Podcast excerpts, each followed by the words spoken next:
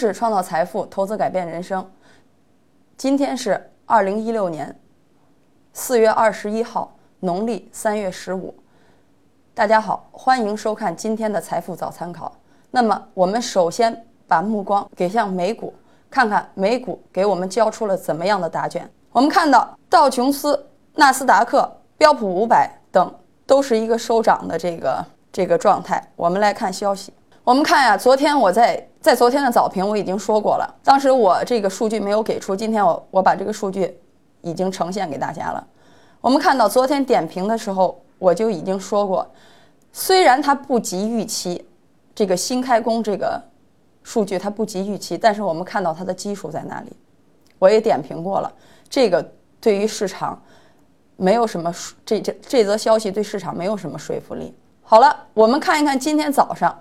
全美房地产经纪人协会公布的数据显示，美国三月销售总数年化五百三十三万，那么我们看又超过了预期，所以我们看本质，也就是说，从本质上来讲，美国的经济是在向好，所以呢，我们看道琼斯等等，它已经是目目前在前期的这个区间上方了。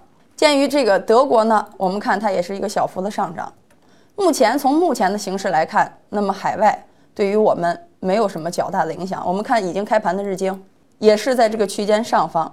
那么总体来说呢，这个外围的市场数据还是比较良好的。那么它对于 A 股有什么样的影响呢？我们把目光给 A 股，我们看昨天大幅下跌以后没有收回来，就收到这个二九七二。那我昨天在盘中也说了，指数不能有效跌破两千九百五十五点。那么盘面最后收盘也给出了一个这样的答案。我们看，首先从外围市场的一个表现来说，它对投资者这个紧张的情绪是有一定缓解的。但是我再次重申一遍，市场它一定会按照它原有的运行规律去运行。昨天下午午盘的时候我就已经说过，今天早上我要给出详细的操作策略，因为它这个整个要分为开盘就有很多种情况呢。我在这里。对它对这个整个高开、低开和平开的这三种情况，做了以下的这个梳理，进行详细的说明。好了，我们看，首先从今昨天的盘面上来出发来说啊，今天如果盘中放量，那么对整个格局都是非常好的，也就是说，它对后续是一个缓和的这个，也就是止跌企稳的一个。但是如果今天缩量，那么它显然是不利于后市的。那么从操作策略上，我们怎么来讲呢？这个是重点啊，大家听好了。早盘如果指数一直在两千九百七十二点附近运行，听清楚了啊，是在两千九百七十二点附近运行。那么到了十点四十五分，一定要听时间啊。到了十点四十五分后，上攻没有量能，那么。全天可能最佳的减仓位置也就在定格在十点四十五分。那么好，这是第一种情况啊。我们来看这个第二种情况，如果开盘后十五分钟短暂的冲高以后就大幅回落，先不要操作，因为这么短的行情谁也很多会引起这个，如果您操作不好，很容易对这个情绪造成影响。那么我再说了，就是说，因为这。如果出现这种局面，它是一个严重的诱空行为，大家也没有必要过分的这个紧张。这是一个，如果出现这种情况，它是一个杀跌的盘面。好了，我再重点了啊，大家听着。如果指数到了昨天的低点附近，低点是多少？我们来看看，两千九百零五，深证一万零一十一点，那么附近它已经缩量，再也跌不下去的情况。那么此时，激进的投资者可以进场做高抛低吸了。那么我再次强调啊，这个如果对盘面不熟悉的这个投资者呢，尽量不要频繁的操作，因为以免把您的心态去做坏了，这样对整个交易是不利于整个交易计划的。好了，第三种情况，听好了，如果低开幅度在百分之一那个点，那么也尽量不要去操作。鉴于目前的这种行情呢，因为它是一个比较这个在下跌的途中，我们就先是继续密切的跟踪。在午盘的时候，我会因为像这种行情，它一般最佳的操作时机都会在午后，所以呢，午盘我在对这种情况再进行详解。那么还有一种情况，我们看，那如果今天高开了呢？如果今天高开，且大盘的指数一直在维持在一个零点上方，什么意思呢？就是说今天是一个红色的格局。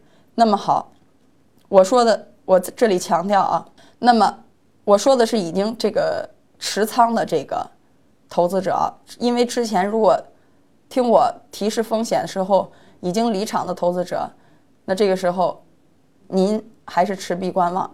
那么我说强强调一下啊，持仓的投资者可以先按兵不动，因为也是在午后会有一个减仓的时机。我现在说一下整个盘面啊，目前这个盘面呢，它是一个空方率先展开攻击的一个局面。那对于机构这些主力，它是如何招架呢？那是它是以退为进，还是以猛烈攻击？那么今天的盘面自然会有分晓。我在这里强调一个重点啊，他们作为我们这些普通的投资者，机构的这个仓位显然是很重，也就是说市场下跌，它比我们还紧张，所以它，咱们可以采取一个坐山观虎斗。咱们俗话说得好，鹬蚌相争，渔翁才能得利。我希望在听我的节目的这些投资者呢，我们以后要变得聪明一点，因为他们资金大。所以他们比我们紧张，我们就是应该先看多空双方的一个格局，看清楚格局以后再做定夺，这个时候不晚，因为我们以后会有操作策略跟上，那最后我们实现一个盈利才是我们真正的目的。所以呢，我再次强调，心态一定把心态放好，采采取一个相对轻松，不要因为盘中的这个。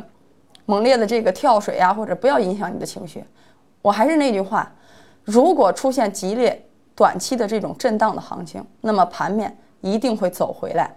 好了，这是今天以上的几种操作策略，我已经较基本上是较为详尽的分析了这个。我相信大家应该有一个这个很好的这个清晰的思路了。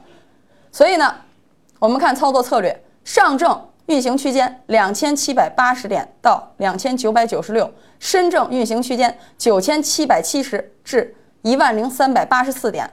好了，我再次重复啊，重仓的投资者适当参与高抛低吸，降低持仓成本；轻仓的投资者尽量不要频繁操作，盘面稳定后再做定夺。我们看，我今天把这个这句话也打在了屏幕上方：鹬蚌相争，渔翁才能得利。我们今后要变得。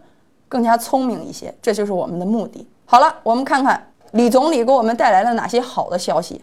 我们看盘面上的字数很多啊，说了这可能有将近二百多个字吧，二百左右个字，我估计一下啊。其实他说了什么呢？我在这里用不到三十个字给你们总结一下啊。可能这则新闻大家都会收到。第一点，鼓励金融机构对订单有效等等这些扩大信保保单融资。提高机电产品退税率，说什么了？定向宽松，记着这一条就是定向宽松。第二条，完善什么加工政策等等，实施激励什么这些我就不读了啊。四个字：简政放权。好了，我们看第三个，扩大境跨境电子商务呀，市场采购贸易等等，走出去战略，五个字。第三条，走出去战略。第四条。我不念了，总结五个字：供给侧改革。我们看第五条，第五条又说了很多。我们看两个字：减税。那么我们看到国家的一个态度，出口在一季度已经是一个企稳的状态。那么通过以上，国家把出口这架马车看得很重，所以出口目前整个在二季度乃至三季度可能是一个回升的状态，所以。